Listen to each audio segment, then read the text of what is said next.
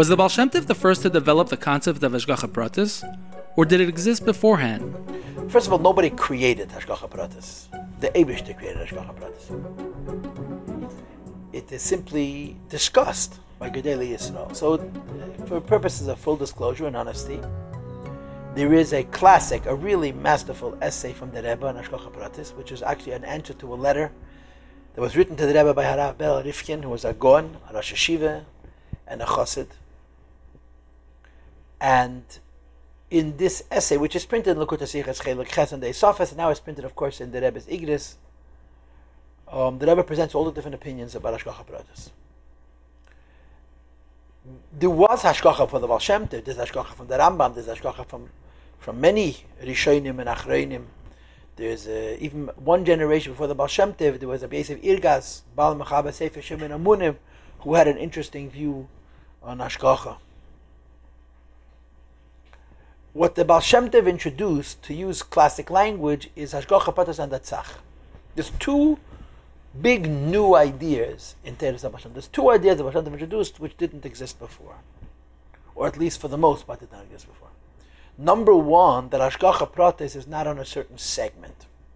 Before the Baal Shem Tov, there were two concepts, Hashgacha Pratis and Hashgacha Klolis. Precise Hashgacha and general Hashgacha. Precise Hashgacha means that Hashem pays attention and oversees and governs a specific creation and the specific aspects within that creation. Hashgacha klolis is called Hashgacha minis. Like Hashem wants it should be, let's say for the sake of argument, 30,000 elephants. Which ones live and which ones die is immaterial as long as there's 30,000. So the Hashgacha is not on the life and death of a particular elephant, but on the min, on the species. It's called Hashgacha klolis. So the pre-Baal Shem Tov idea of Hashgacha is that certain creations have a very precise Hashgacha. Hashgacha Ishis, each individual member is overseen by Hashem's hand uh, specifically. And many other creations, Hashgacha close. What are the rules?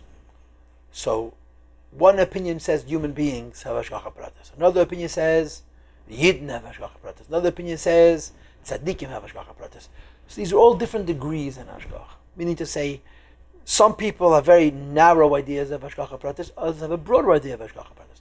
And you don't really need to say they're arguing. It's Maro, Merchode, or Maro, Merchode, V'lei Pligi. There's degrees, there's measures. The bigger tzaddik you are, the more revealed and the more precise the Hashgacha is. The less of a tzaddik you are, the more convoluted the Hashgacha is. But as long as you're a human being, there's Hashgacha Pratis. But they all agreed that Hashgacha is only on people, not on Demim Tzmeach and Chai, minerals, plants, and animals because only human beings are, are central to the creation. If you think about their opinion, you'll realize something very interesting. That Ashgacha has to be understood not as the hand of God, but the worthiness of man. Hashgacha Pratis is almost a schar. If you're a tzaddik, Hashem pays more attention. If you're a rasha, v'alachti he pays less attention. So the difference between the Rambam's Hashgacha the Hashgacha of the Rishonim, and the Baal Shem Tov isn't only that the Baal Shem Tov says Hashgacha Pratis is on that Tzach, on that Tzcham, and the Rishonim say, the others say Hashgacha is only on people, or on Yidden, or on Tzaddikim. But what's the philosophy of Hashgacha? In the Baal Shem Tov's perspective, Hashgacha practices your existence. You exist because Hashem thinks about you. He's Mahava you b'chol rega. In the earlier opinions, Hashgacha is almost a consequence. Your righteousness determines the Hashgacha.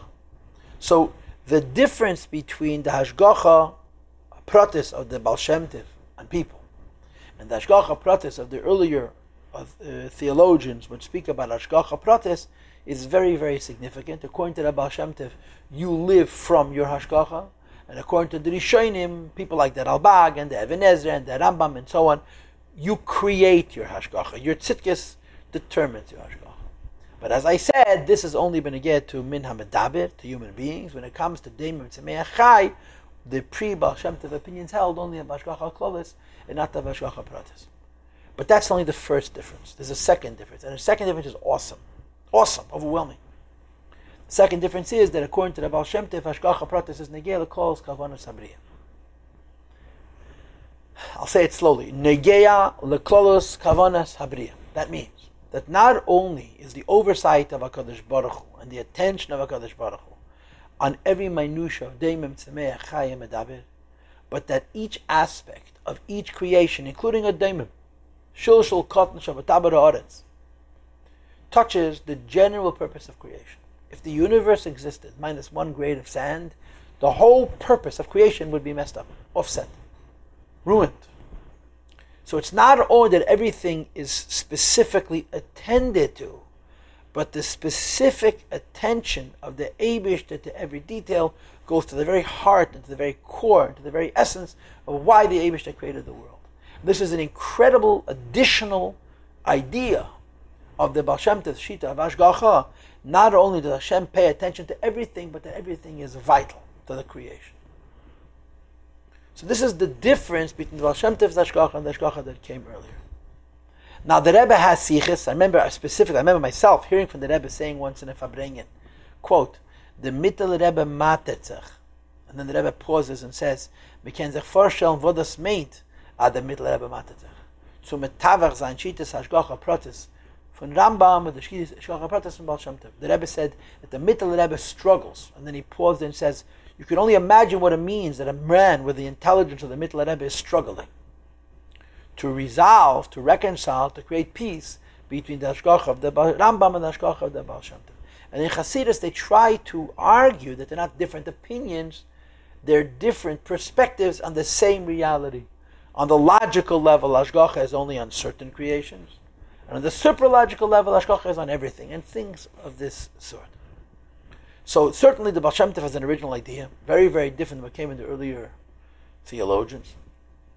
But the Alter Rebbe said once in a Maimon, and of course this is repeated in Chassidus, that there's a raya from the Gemara to the Hashgacha Pratis of the Baal Shem. In fact, there's more than one raya, right? Le'elam avayit which the Alter Rebbe quotes, that Hashem creates everything from nothing every second.